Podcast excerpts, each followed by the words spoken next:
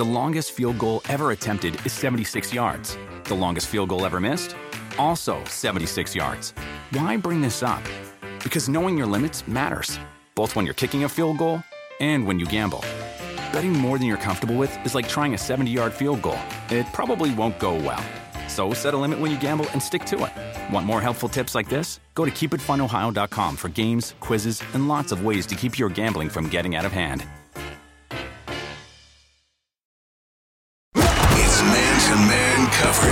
This is the PFT PM podcast. And now, your host, Mike Florio. Tuesday, March 13th edition of the PFT PM podcast. Things are happening quickly in the NFL. Monday was quiet. Monday, we wrote at PFT in the evening a lot of just generalized exploration, nothing significant, nothing concrete, no agreements in principle. Now, remember, during this negotiating window, agreements in principle are allowed. The challenge, however, is lining up the various prospects and getting your needs properly taken care of, and then assuming that these deals become official come Wednesday at 4 p.m. Most of them do. Frank Gore fell through a couple of years ago. He had to deal with the Eagles. He stepped aside. And that's the one thing to keep in mind. Any of these players can step aside. It's not unprecedented. It's bad form. It creates issues for the agent. It creates issues for the player. But as we learned with Josh McDaniels, it can happen. But these deals now getting done on Tuesday. It started overnight, and it has continued throughout the course of the day. And I want to start with the most recent one that broke. Jimmy Graham to the Packers.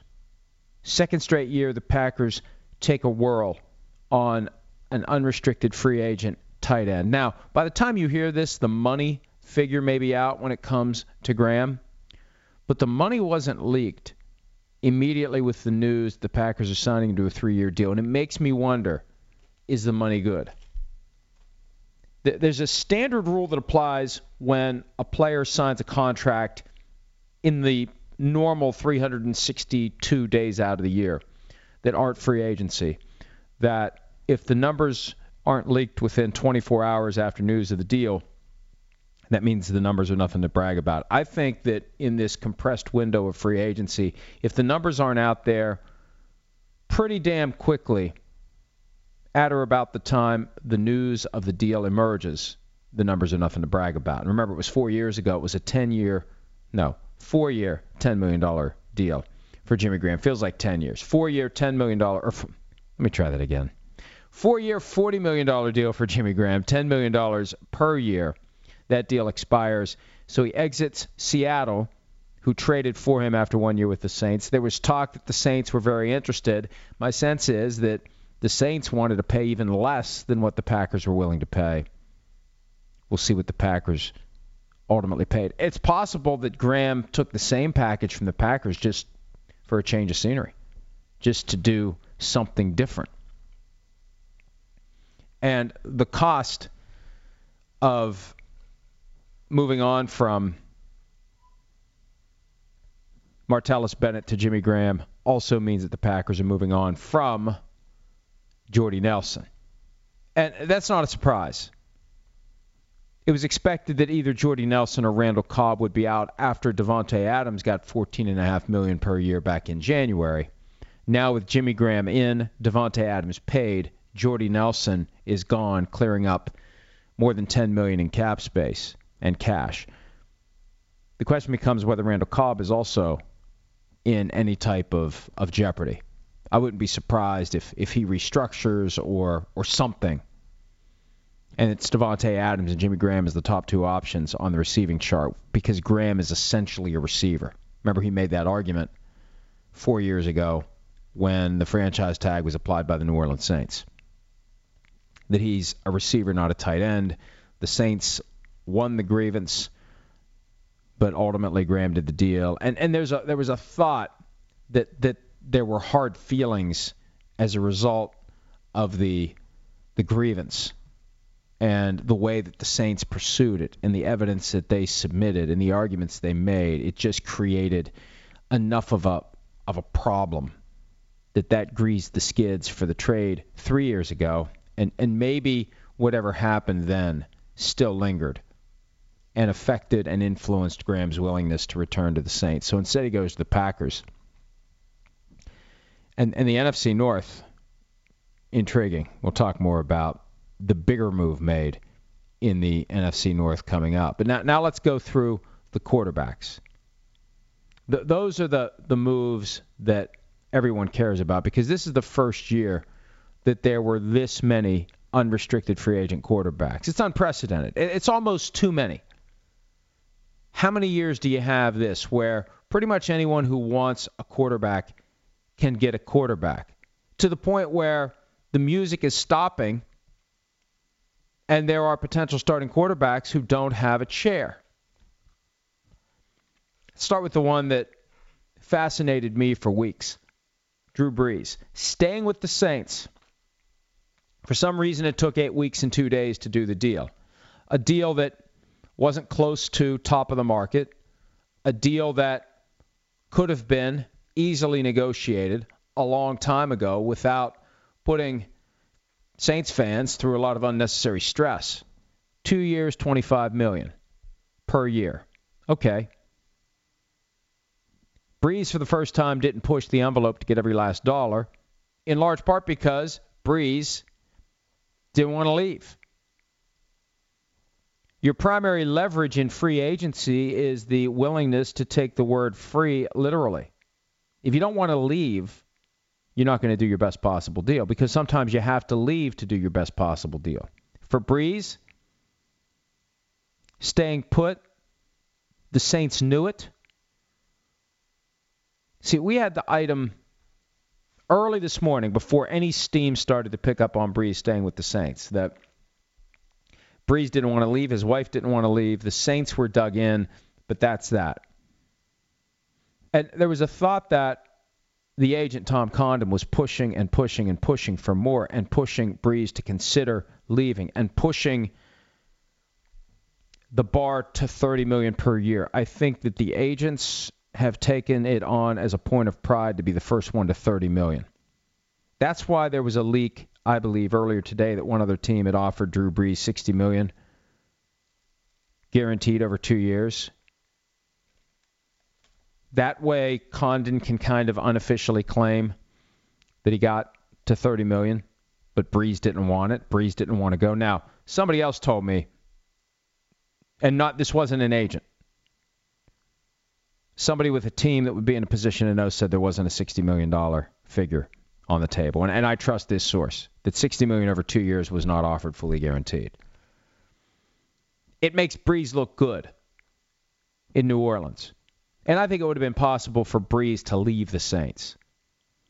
Even if he set it up as a test for the Saints to see if they would lowball him, and let's assume somebody did offer 30 million per year on a two-year deal versus 25 million per year on a two-year deal, it's a five million dollar difference. If that's even true, not big enough apparently to get Brees to leave. Now, I think it's safe to assume that if the Vikings are offering 28 million for Cousins, they would have at least done 28 million for Brees on a short-term deal. 3 million a year, not enough. Brees wasn't leaving. He meant what he said. The problem is that made it harder to get top of the market money. So now one of the most competitive guys around has to look at Jimmy Garoppolo making two and a half million more per year than him. Matthew Stafford making two million more per year than him. Cousins making three million more per year than him. Eventually, Aaron Rodgers, I think, gets to 30 million, five million a year more per year than Brees. Brees is making the same as Derek Carr, and Derek Carr stunk last year. All due respect. Cousins goes to the Vikings. Three years, 28 million a year, fully guaranteed. That's 84 million. Now there was a report last year or last week rather, Chris Cooley was saying 91 million fully guaranteed over three, and I said there's no way that's true, and it wasn't.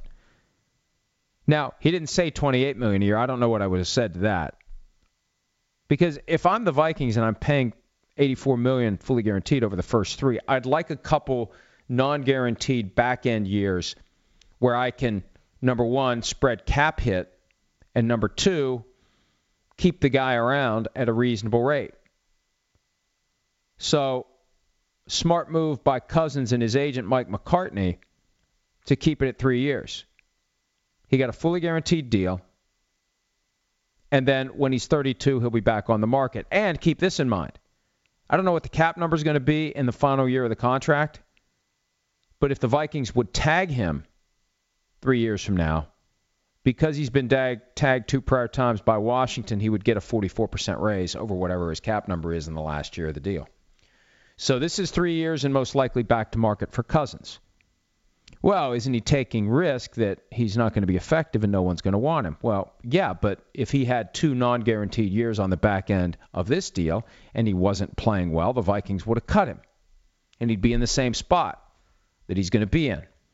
So it's not just the full guarantee that is significant here because every year there are 20 players or so in the draft who get four year fully guaranteed contracts. It's not unheard of in the NFL.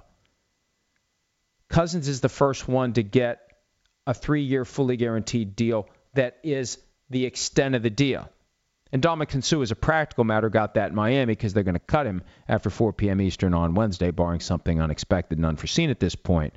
But Cousins gets fully guaranteed on a three year deal and no commitment beyond that. You know, one of the suggestions for year four, five, six tie the compensation to a percentage of the salary cap. If a team's not willing to do that, fine, just let me go back to the market, and if I'm playing well, and get another contract.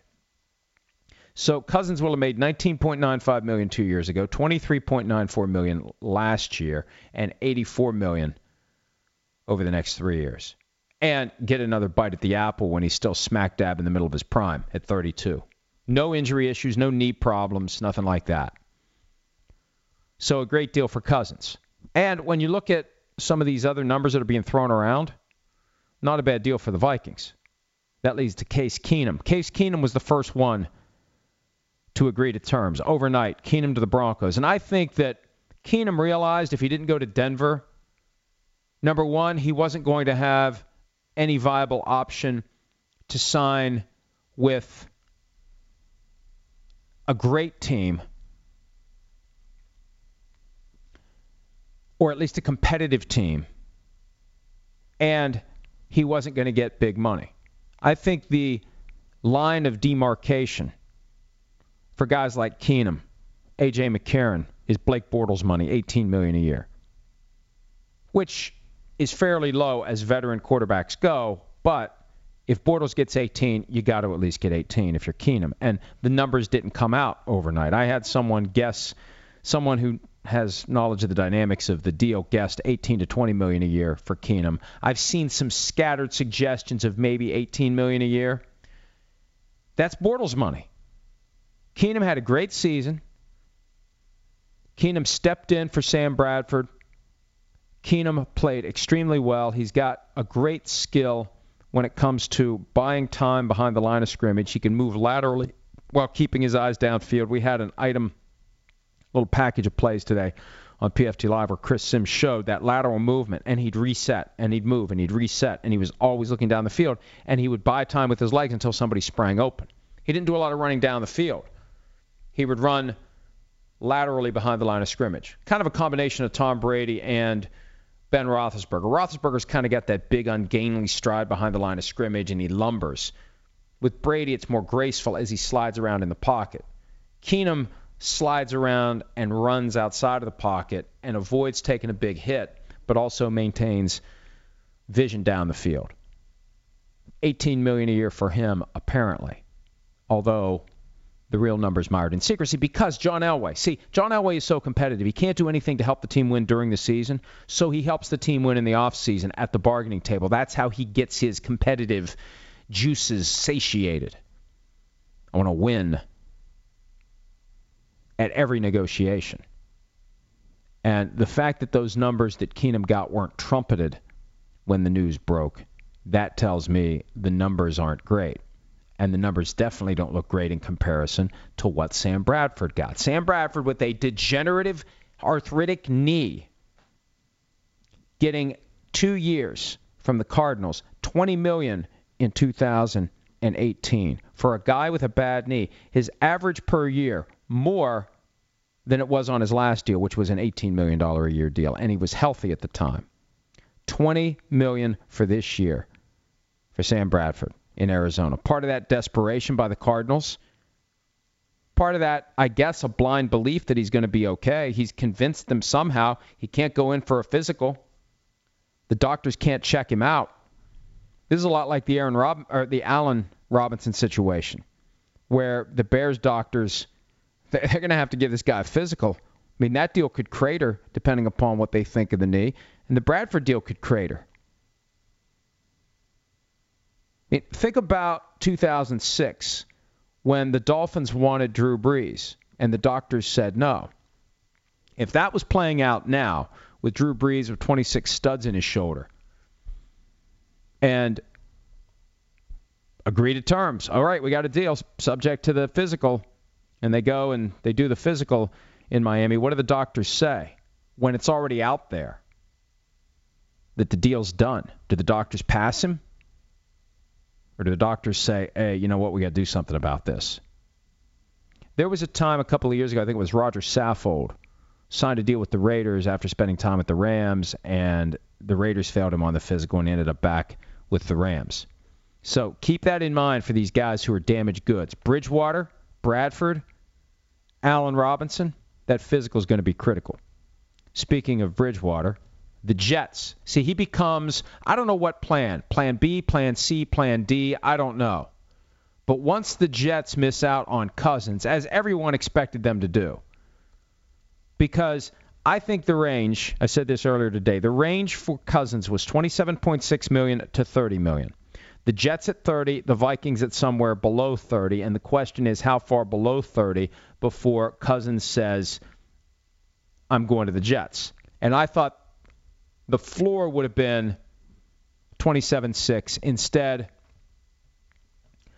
it's 28.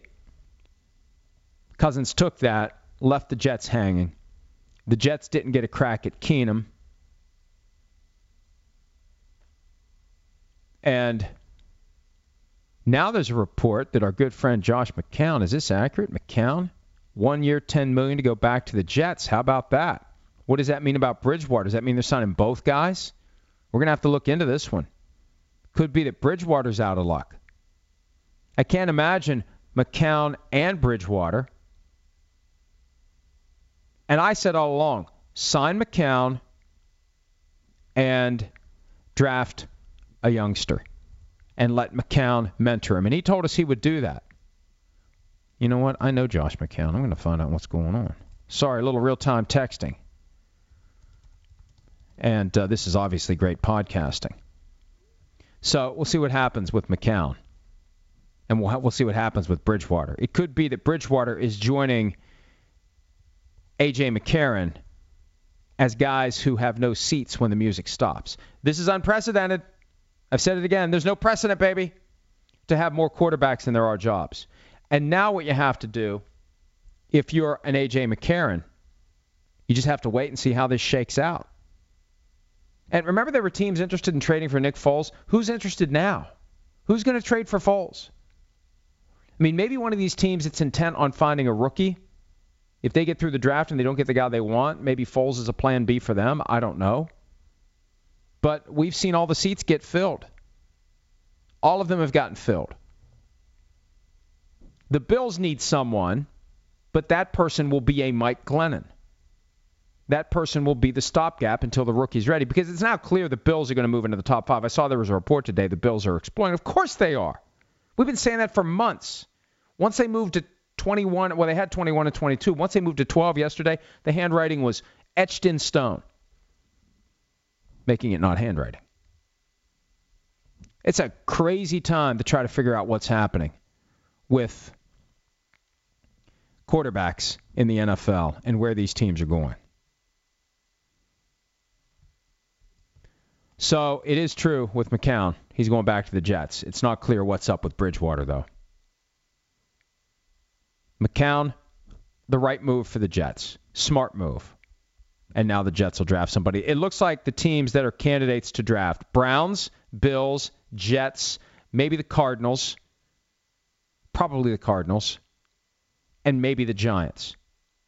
And there are five high quality first round potential quarterbacks. Now, one of these other teams that has a quarterback may decide, all right, we need to be ready for the future. Like maybe the Saints. Who knows? Patriots, late first round. But but you know, there aren't typically enough good quarterbacks to go around, and there still aren't enough good quarterbacks to go around. Usually, the truth is there aren't enough bad quarterbacks to go around. So you see a certain degree of desperation just to get somebody. This year, that's not the case. This year, every team can say, okay, we have a plan for how the quarterback position is going to go. And now we wait and see who gets injured. We wait and see who's ineffective. We wait and see if somebody pulls the ripcord on a Nick Foles trade. Although this is a bad year to be trying to trade a quarterback. Unless we get a catastrophic Teddy Bridgewater style knee injury to one of these guys, the Eagles probably aren't going to get a phone call. And Foles is the guy who loses because this is the time for him to strike because he's only going to make 7 million this year. Some people think the Eagles will give him more money just out of the goodness of their heart as a reward for what he did last year. But I think it's going to be hard to trade him now. And I think any of these teams that have otherwise committed to free agents would have explored the possibility of getting Foles first. And now that they're signing these free agents, Foles is a foregone conclusion. Really, why would you want to give up anything for Foles when there's this many free agents? So that's where we are. And it makes me wonder what's going to happen tomorrow. Tomorrow's usually the crazy day. This has been a weird year because Monday, slow, Tuesday, frenetic, Wednesday, that's when the league year begins. It makes me wonder what else is out there. What other surprises may happen? What's going to occur when the new league year begins? Now, the reality is there will be deals that become official, trades, contracts, and the thing to keep in mind, because there's so many of these agreements in principle floating around, which ones will fall apart? And will the physicals be a factor? for Bradford, Bridgewater, if he even has a deal by tomorrow, and Allen Robinson. Those are the big ones to watch. And then there are the potential surprise releases that will come after 4 p.m. Eastern on Wednesday and be designated as post June 1. We know that Suh is expected to be cut by the Dolphins, but are there others out there that we don't know about? That's something else to keep an eye on. Plus, whatever, I mean, if there's stuff out there that people have just kept under wraps, it doesn't feel like anything's been kept under wraps. Excuse me while I try to ensure that there's interest in tomorrow. If people aren't paying close attention to the NFL this week and they were just planning on focusing on tomorrow, there, there may not be a lot of new stuff that they find out tomorrow. They may be disappointed. But we'll see. I have a feeling, I have a feeling as crazy as everything's been, for the last week. I have a feeling when the clock strikes 4 p.m. Eastern tomorrow, there'll be plenty happening. All right, time to answer some questions. Most ever at 85. What a shock. But appreciate your questions. I'm going to scroll through and answer some of them now. Oh, one last thing before I do that. The Vikings really did kind of step in it. The report came out that Kirk Cousins was leaning toward the Vikings Mark Rosen from WCCO was the first one who said that Cousins intended to sign four-year, $28 million per year deal with the Vikings. But then Ian Rapoport of NFL Media reported that a visit was set. And he had some details like Wednesday night dinner with coaches and Thursday night visit to the facility and and then Mike McCartney, Kirk Cousins' agent, went on the record with ESPN and said no decision has been made, but he will be visiting. That's the only plan. The plan is to visit. And that's fine if Cousins spontaneously decided to invite himself to Minnesota and didn't tell them, or if he told them they didn't respond. But if there's any discussion of arrangements to visit, that's a violation of the tampering policy. That is a clear violation of what is permitted during the 52 hour window when these discussions can be had. That's all you can do.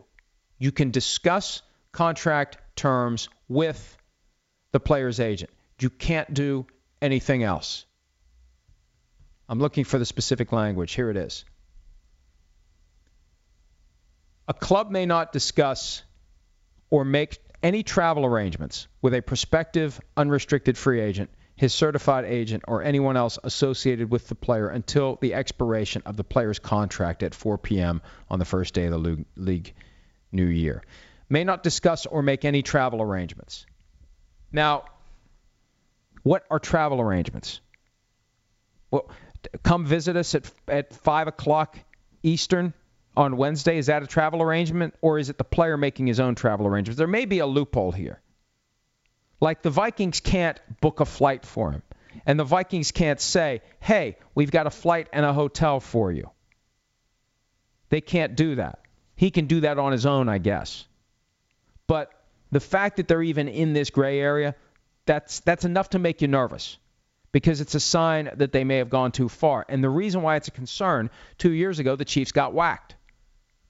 The Chiefs got whacked by the league office for tampering because in 2015 they had spoken directly to receiver Jeremy Maclin at a time when they were only allowed to speak to his agent during this 52 hour window or 48 or whatever it was at the time. It's changed from time to time. You start on a Saturday and expire on a Tuesday. Now it goes Monday at 12 noon Eastern to Wednesday at 4 p.m. Eastern. But during that window, you can only talk to the agent. Third round pick, sixth round pick, and several different fines was the final outcome. So I think it's something for the Vikings to be nervous about. You may not discuss or make any travel arrangements. So you can't talk about travel arrangements, you can't make travel arrangements. So unless Kirk Cousins said nothing at all through his agent to the Vikings about visiting, just spontaneously decided to visit the Vikings to continue these conversations in person. That's going to be tough. The circumstances suggest that that happened. And I would say that there's going to be a digital footprint out there that shows something along the lines of, hey, Kirk is coming Wednesday. We're having dinner with Kirk Wednesday night. That's all it takes. A text message from Rick Spielman to Mike Zimmer, email, anything. If the if the NFL decides, and this is what bothers me about the NFL, it really is an arbitrary wheel of punishment. And sometimes they'll go after you and sometimes they won't. But if they decide to, you know, oh, Florio, you're being a narc. Look, th- th- this is part of my problem with the NFL. Sometimes they'll have these gift wrapped tampering cases and they'll look the other way, and other times they'll whack the team. And they shouldn't whack the Vikings because everyone has been tampering to some degree or another. The question becomes is this one of those cases where they say, well, we need to make an example out of people, primarily because the Vikings were sufficiently reckless, and more accurately, Mike McCartney was reckless in telling Ian Rapoport and or Adam Schefter that a visit was arranged. And it may just be that people forgot that that was the rule. I would guess that both reporters forgot that that was the rule. All right, question time. Terry Genster 14. Have you responded to a text on live TV today? I heard all the insiders are doing it. Yes, the cool kids. You got to have your face in your phone because it can't wait until the break. TV never comes first. Being an information robot is always, always the the and, and look, it's so competitive, and we try to break what we can, but I, I would hate to have my entire identity tied up in whether or not I am finding out five minutes before everyone else what's going to happen. That's it. That's all. I, uh, are multiple people in the business. That's all they bring to the table. There's no analysis. There, there's no assistance and guidance for the audience on what it all means. It's it's the most remote cookie uh, cookie cucka cutter, cookie cutter type of analysis, and that's fine. But man, I would hate that, that that's all I bring to the table. Hey, this is going to happen. Hey, this team's going to sign this guy. Hey, that team's going to sign that guy. Again, we aspire to do it, but I, I can't spend all my time. I won't spend all my time trying to be five minutes ahead. Of basically being a glorified secretary. Well, we find out five minutes beforehand that this is going to happen. No, I, I want to have something a little more meaningful that is brought to the table. I want to have real analysis. I want to be able to spot, for example, the possibility of an injustice being visited upon the Vikings by virtue of the fact that somebody said something they shouldn't have said in giving someone that, that heads up as to what's going to happen.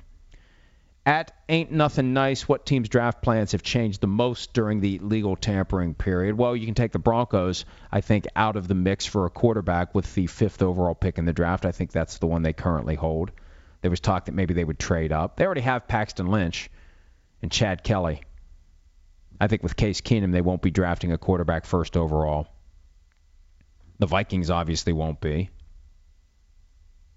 But I think the Broncos now can focus on addressing other needs with the fifth overall pick. It would be a surprise if they took one of these quarterbacks. So I think that's the most obvious one. And, and look at any of these teams. If they're signing a big name free agent at a given position, that reduces dramatically the need to go out and address that position in the draft.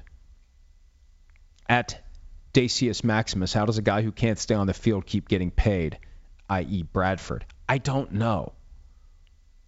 But it just shows you how good and valuable a quarterback is. Because Bradford had a career night week one against the Saints. Best he's ever played. Statistically, he looked great. There was reason for Vikings fans to think we can actually make it to the Super Bowl this year, and they almost did without Bradford, which is the amazing aspect of it. He gets injured, Case Keenum steps in. It was a little rocky at first, and then off they went. Bradford is a very good passer. The question is, will he be healthy enough to actually stand upright and pass? Terry Gensler, 14. Could the Giants trade back to four with the Browns, then back again to 12 with the Bills, and end up with immense draft capital? Well, uh, but why would the Browns want to trade from four to two? I don't know that the Browns are going to be so in love with two guys that they have to have number one and number two. Why not just trade down from four or from two rather to 12 in one fell swoop with the Bills. I think the Bills are ready to give up plenty to get toward the top of the draft, and why not shoot for number one? I said after the Tyrod Taylor trade from last Friday that sent the Bills quarterback to Cleveland, they're just priming the pump. There could be another major transaction. I could see the Bills try to get all the way to number one because then you don't have to worry. You know you're getting your pick, your guy. And in a year like this, where there isn't an easy way to understand the hierarchy, and there's so many quarterbacks. I think the safest course is to go all the way to the top and get the best guy that you have on the board. Because if you get to two, three, or four, you're taking the chance that the guy you love, and they're not going to advertise this, they're not going to broadcast it. The guy you love may be gone by the time you draft at two, three, four, five. But they're already at 12. They got pick 22 they can add to it. They got two second rounders. They got two third rounders. You just offer those. And you get, does that get you to number one? There's a draft value trade chart that became outdated when they came up with a real rookie wage scale. But if the Bills are intent on getting the quarterback that's going to make them great for 10 to 15 years, and Sean McDermott, he's the head coach of the Bills in large part because he was with a team that had a true franchise quarterback. Brandon Beane is the GM because he was with a team that had a true franchise quarterback. Franchise quarterbacks get guys hired and they keep guys employed. And if he's great, whoever they draft, if he's the guy, if they're right, then off they go. And they can try to gamble a little bit and save a pick here, save a pick there, and take a chance they're not going to get their guy. They're so close now, I don't see them doing it. I see them wanting to get to number one. We'll see if they do at D Man Atlanta. Does Minnesota have any money left for other free agents this year? It depends on how they've structured this. It's eh, obviously 84 million is going to be accounted for over the next three years. Now it's possible there's some phony back end years they've used for signing bonus spreading, but I don't know what the cap commitment is this year. We'll get all that. They'll start trickling in once they're official. And I, that's one of the things we do. We try to break them down and make sense of them. And if there's BS that's out there, we expose it. Like Richard Sherman, when NFL media said three years, 39 million, and it came out that that was bogus. We'll point out the bogus reports and we'll put the truth out there and we'll let people understand what the cap numbers are so you can properly try to figure out how it affects your team. But 84 million per year over a three-year deal doesn't mean 28, 28, 28. There's ways to structure it so it's a different cap hit this year. But they have other guys they need to sign. And if I'm a Vikings player who is approaching a new contract, I look at Cousins and I say, yeah, we got Cousins. And then I say, okay, what's it mean for me? Now, Cousins can say he took less to come to Minnesota, but not that much left. I'd say he left 6 million on the table.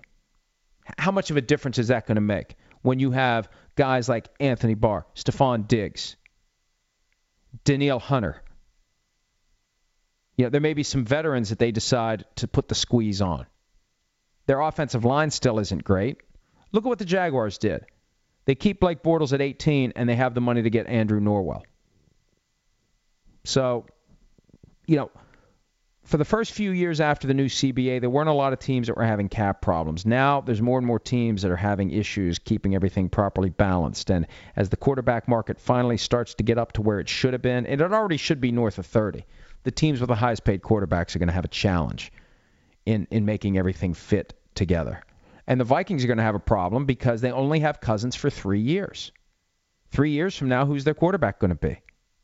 Usually, when you have a franchise quarterback, you know you can take some comfort in knowing that he's going to be around for a long time five, six years, three years with Cousins. So they'll be out from under the burden of his cap numbers, but what does that mean for the team? Well, it just feels like they're going all in. They're trying to carve out a window over the next three years with Aaron Rodgers in their division and now Jimmy Graham there too. And Mitchell Trubisky maybe being the real deal. And Matthew Stafford. Think about that. Stafford, Cousins, Rodgers, all in the same division. And when Rodgers gets his new deal, you got Stafford at 27, Cousins at 28, Rodgers at 30, potentially. It's going to be 85 million in quarterbacks per year for those three teams. At Terry Gensler 14, could Case Keenum be a 2018 version of Mike Glennon? I don't think so because I don't think the Broncos are going to use a high pick on a quarterback. This allows them to let it ride with Keenum. I think the guys who are the candidates to be this year's Glennon are Sam Bradford in Arizona, whoever the Jets have signed. They've signed Josh McCown. They may sign Teddy Bridgewater. I'd be shocked if they get both. But McCown happily will be Mike Glennon. Tyrod Taylor in Cleveland is Mike Glennon, potentially. Oh, well, or actually, I mean, they're going to go out and sign, or draft rather, I think a quarterback with the first or fourth overall pick. So it's not Keenum, I don't believe. I'd be very surprised if the Broncos take one of the quarterbacks. At the Impact 99, with the Super Bowl coming to Atlanta this year, what are your favorite places in Atlanta? I've never been there. So I don't know. Never been there. Looking forward to it. At Terry Gensler 14, is the Nick Foles market losing steam or gaining it? Can Arizona really get a quarterback in the draft at 15? They certainly don't have the ammunition to trade up like Buffalo does. No, but you got Sam Bradford this year. So Maybe you get a quarterback this year, maybe, this year, maybe you don't. And Foles is going to be a free agent next year. The Eagles aren't going to franchise tag him. The only way that Foles isn't available next year is if Foles is the week one starter because Carson Wentz isn't ready, and Foles plays so well that the Eagles can't justify taking him off the field, and Foles plays so well wire to wire and wins the Super Bowl again that he's just the guy. And then they have to move on from Carson Wentz. That's very, very, very, very unlikely. Wentz is their guy. Or if Wentz comes back and tears his ACL again, or if he comes back and he's never the same guy again, he says he's not going to change his playing style. He could be RG3, and Foles could be Kirk Cousins. And I think Philadelphia would react a hell of a lot more quickly to shift the focus to Foles than Washington did when it should have shifted the focus to Cousins and paid Cousins because he'd still be under contract there. And there's a chance Cousins is going to be great in Minnesota. There's going to be a chance he was as good as he was in Washington, despite the fact that that organization is so damn dysfunctional. Look at the deal they gave to the, the, the, the Seahawks receiver, Paul Richardson. Tiny little guy, 20 million guaranteed for a guy who's never done much of anything at all in the NFL. Dysfunction in Washington. Maybe Cousins, now that he's escaped it, is going to be dramatically better at Logan Ben 15 with Aaron Colvin now gone in Jacksonville, who's a potential replacement at nickel corner. I, you know, they may have somebody on the roster, they may draft somebody, they may sign somebody. They, they had made the decision they weren't going to pay Aaron Colvin. They got AJ Bouye, they got Jalen Ramsey, and they'll they'll they'll find a way. I don't know off the top of my head. I don't know who they currently have who would slide in there, but uh, you know that's where the second phase of free agency becomes intriguing because some of the guys who maybe wanted too much and didn't get a job when the iron was hot, they're available for less money, and you can get that guy to come in and be your slot corner. But I, look, I'd take Bouye and Ramsey. You still don't want to have a weak link in the slot, but it was just going to be too much to pay Colvin. And uh, if they really thought he was great, they'd have found a way to work it out.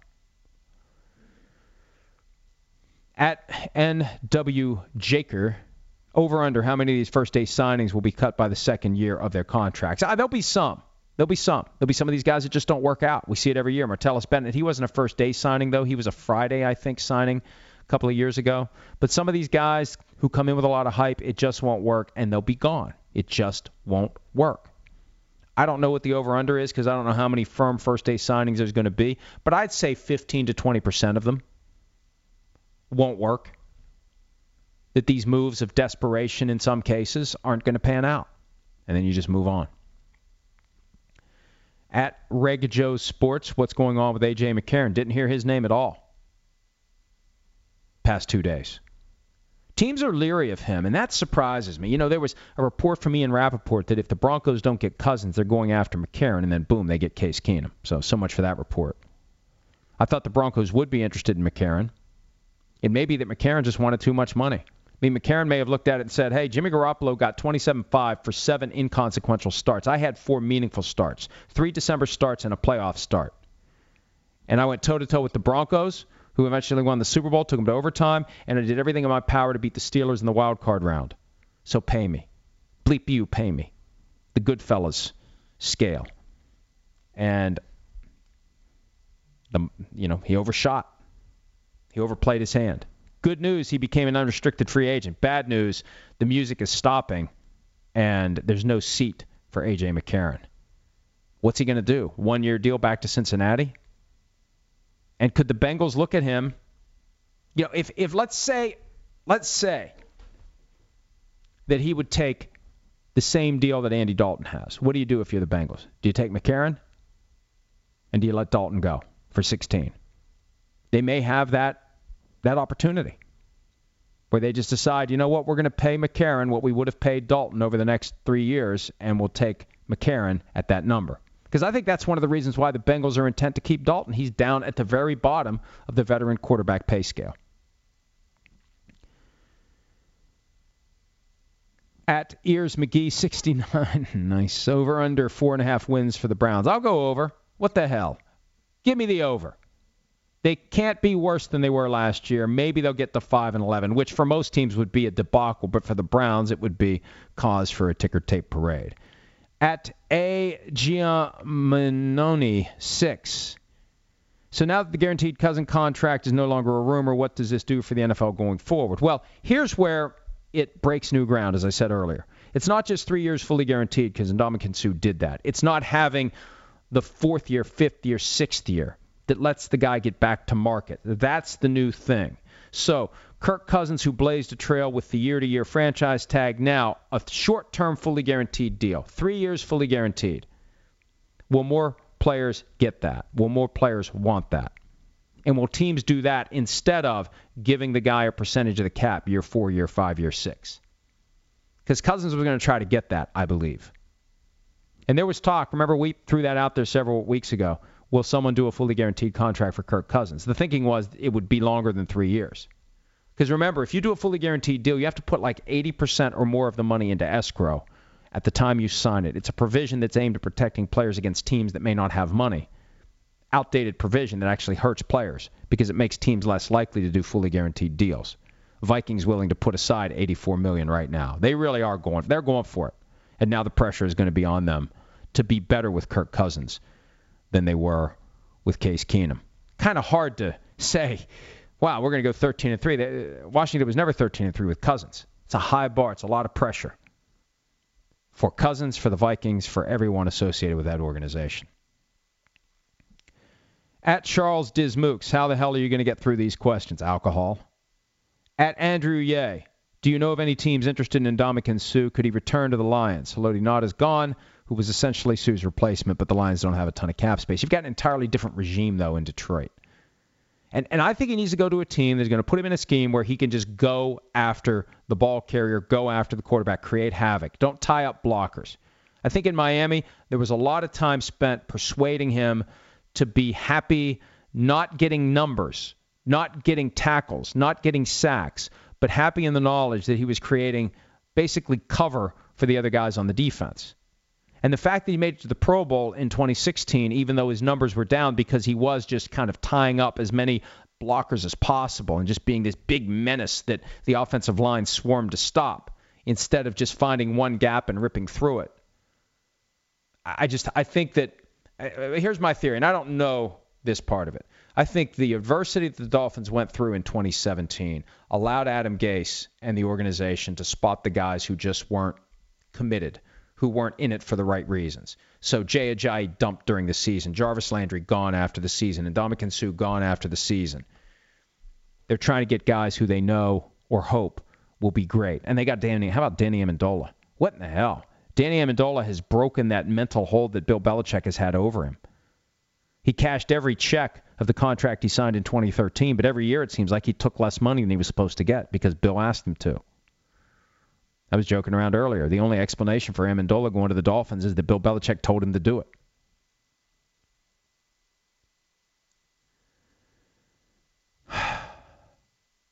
At Rudy's R, if you could grade player contracts, what metrics would you use? I know from talking to agents over the years that the most important factor is the full guarantee at signing. And the ultimate guarantee is the signing bonus because then they can't screw around with you later and withhold money. How much money do they pay you out of the gates? What's the cash flow? It's one thing to get a signing bonus, it's another thing to get it all within five days of signing the deal. Sometimes they'll kick half of it out a year. You want the money in hand, you want the cash in hand now. Cash flow over the first three years is an important metric. Signing bonus, full guarantee at signing, and cash flow over the first three years. That's the most important trio of metrics based upon, again, I didn't think of this. I haven't sat down and come up with it. Just you hear it over and over again when you deal with the people who negotiate these contracts.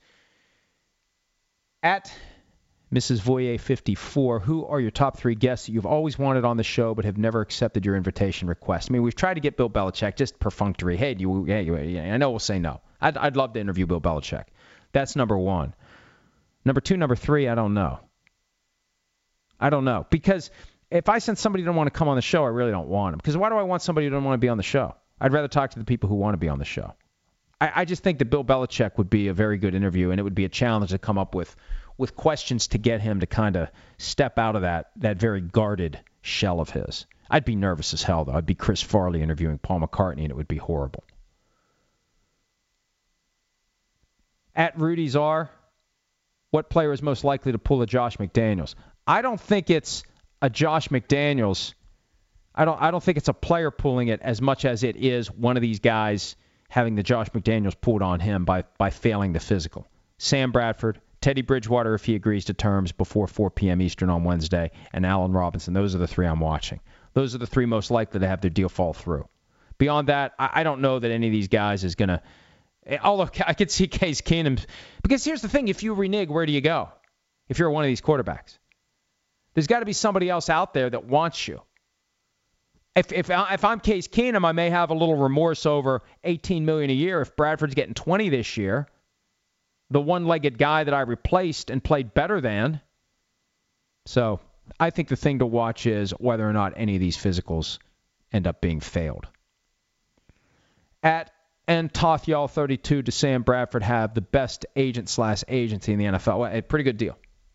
I don't think Richard Sherman could have gotten Sam Bradford $20 million this year. That's for damn sure. That's amazing. At our Dougie, if you're the Rams, do you develop with Reynolds and Kupp, sign a free agent, or draft a receiver? I, I, uh, depend. I look. Here's the thing. I trust my offense. I trust my running back. I trust my quarterback. And look, look at how they did last year with Kupp. They found Kupp, who had been passed over a couple of times. I think you trust Sean McVay and company to identify a young guy, and you're going to need some young cheap guys because you got some guys you're paying. You got some expensive guys. You want to have young guys for three or four years on their rookie contracts instead of going out and investing like they did in Robert Woods last year. They let Watkins walk for a reason. They got a plan. I mean, defensively, they've shored up their their secondary with these moves that they made prior to the start of the league year, the trades that will happen on Wednesday. I would always, yeah, and, and there are plenty of receivers out there who can play early because all those seven on seven camps, all those quarterback developmental efforts, there's guys catching the passes. So receivers have been able to develop maybe a little faster than we've seen in the past. Now, some guys just never develop, but the guys who are going to develop, it doesn't always take three years now. They develop right away. At Reverend Mark Worth, why does the NFL insist on not letting players talk to teams before an arbitrary date it seems like they're setting players and teams up like Brock Osweiler. And you're absolutely right. I don't like this two day window. See, the two day window was aimed at addressing the widespread reality that tampering was happening. So you create a window where it's allowed, and then maybe less of it happens before. And maybe we pay less attention to it. And that's kind of the case. The numbers don't come out now typically until that window.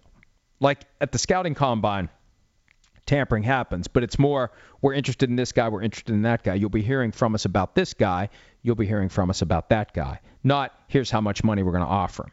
Just how many teams are going to be interested. Like I knew back at the scouting combine there'd be seven teams interested in Dion Lewis, and there's seven teams other than the Patriots interested in him now. The numbers start coming during this 48 hour window, but I think that the players should be allowed to make visits during the window. They should be allowed to talk directly to teams. They should be allowed to understand that if they're going to reach an agreement in principle, they want to reach an agreement in principle with somebody they want to work for. And, and what's the downside? You're letting their representatives negotiate the deal. Why not let the coach and the player have dinner together and make sure that, that they don't get to a point not long after the ink dries where they say, I hate you. At bored to death if the Vikings host Kirk Cousins for lunch, but he only gets soup at Mendy's. Do they owe him another lunch? Well done. At Darren M. Ova, are the Cardinals as crazy as I think they are with 15 million guaranteed to Bradford and that bad knee? Yes, and and they they could fail him on that physical. At Terry Gensler 14, did Washington overpay for Paul Richardson? Mentioned him earlier. Yes, I think they did. Ah, scrolling through these at Leapers 500. How many cigars do you smoke in a week? It's a strange feeling when you see the number rising. Hey, trust me, I stay at one to two a week, and I'm fine with that. I was talking to somebody in the media that, and I, I probably wouldn't care if I mentioned his name, but we were talking about cigars. He'd smoked three the night before. It's like I don't want to smoke three. I mean, if I smoke one, I've satisfied my desire for the next few days because they kind of linger they definitely linger into the next morning. So one's fine for me every few days, two a week. It depends on how often I'm down in the barn. There's something about being down in the barn, hanging out, having a having a, an adult beverage, watching sports where you want to just light one up. But I get down to the barn. I don't know, especially busy times like this. I don't get down to the barn as much as I'd like to. Two, three times a week in the barn, two cigars a week. That's good for me. And these are high level. It's good on a busy day like this. It's nice to take a little break from the real stuff and answer a non-football question. At Leapers 500 has a football question. Isn't Josh Allen the most like Elway of the prospects he's seen since becoming the boss in Denver? Monster arm, mobile, tough, and physical for his era. Yes, yes, yes, and yes. But here's the thing: I think Elway may be a little gun shy after trading up for Paxton Lynch. I think Elway may doubt his ability to spot great quarterbacks, and I think Elway may have resolved to not take a chance on a late first round quarterback again that the next time we see the Broncos take a quarterback in round one, it's going to be an Elway. It's going to be a consensus no brainer. He's the guy. You don't want to try to get cute late round one and find a guy that, that slipped through the cracks in the year that Jared Goff and Carson Wentz were the clear number one and number two.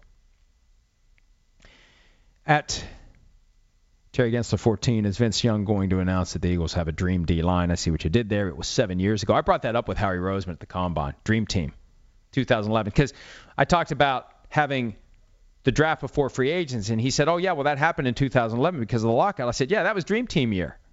He didn't appreciate that very much.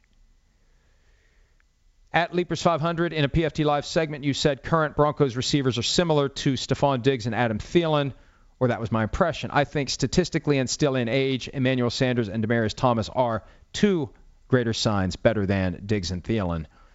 At Rockbach responded by saying, I think you're in the minority, and I agree. I think that, that Diggs and Thielen are every bit as good as Thomas and Sanders right now. Absolutely. They were great last year. Thielen was incredible. Thielen doesn't get the respect he deserves. At Luke Wolf 21, how many points will the Packers defense give up on average week to week this year? 40 to 45, 46 to 50, 51 to 56, or over 56. Hey, uh, look, Mike Patton's now the defensive coordinator. They struggled for years under Dom Capers. There was talk they were going to bring in Muhammad Wilkerson for a visit, and maybe sign him. That's petered out. We'll see.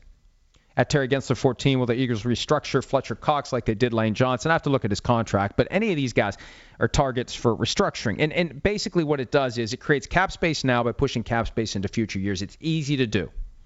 Very easy to do. You have to be willing to kick the can and understand you're going to have increased cap numbers for that player in future years.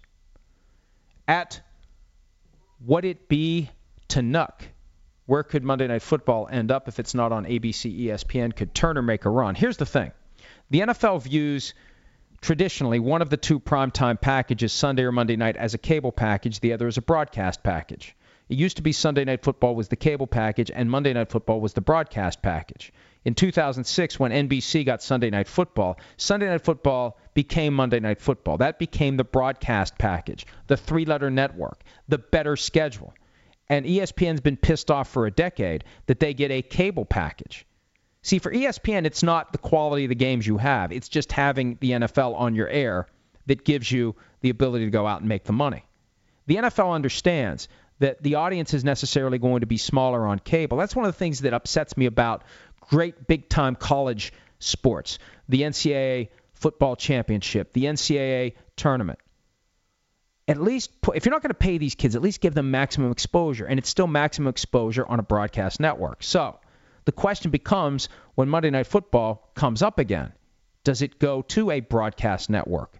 At a time when the NFL is very concerned about its ratings, does the NFL want to have another night, three nights out of the week, with games on broadcast TV? Now, Thursday Night Football, it's only part of the year on broadcast, part of the year on cable. But it could be that the NFL decides to maximize what it can get financially, but maximize the audience by putting Monday Night Football on ABC or CBS. If, if Fox came to the table with big money for Thursday Night Football to supplement its Sunday package, I could see one of these other three letter networks swooping in. Now, it could be that since ABC and ESPN are similarly owned, that ABC wouldn't be interested if ESPN's not getting it again. But what about NBC and CBS? What about what about NBC having Sunday night football and Monday night football? Bang, bang, back to back. The two biggest nights of the week are on the same network. You can't rule out anything going into 2023. Just a quick refresher Monday Night Football goes away from ESPN after 2021. Now, uh, unless they keep it. But that deal expires 2021. The other deals expire 2022. So, you know, th- there could be a weird year there where maybe CBS or NBC has Monday Night Football and its Sunday package. And then maybe what it has after that changes. I, I think all bets are off into the next TV deals. But I don't buy the idea that there's going to be this rush towards streaming because the NFL still realizes its best bet at maximizing audience is three letter network broadcast TV. All right, you know what? I got to go because uh, I got to do something for NBCSN. So uh, sorry, but I got to wrap it up. I appreciate your questions. We may do this tomorrow, depending upon how the day unfolds. It's more likely to be a Thursday continuation of PFT PM. Thanks for your time. Tomorrow morning, PFT Live, NBC Sports Radio, NBCSN. And please stay with us around the clock at ProFootballTalk.com. Have a great day. You can find the PFTPM podcast on Art 19, Apple Podcast, Stitcher, and Google Play. If you like what you hear, and you will, subscribe for automatic downloads. Leave a rating and review. That'll help new listeners find our show and push us up the charts. Search PFTPM for your evening update from Pro Football Talk. Reese's peanut butter cups are the greatest, but let me play devil's advocate here. Let's see. So, no, that's a good thing. Uh, that's definitely not a problem. Uh, Reese's, you did it. You stumped this charming devil. The longest field goal ever attempted is 76 yards. The longest field goal ever missed? Also 76 yards. Why bring this up?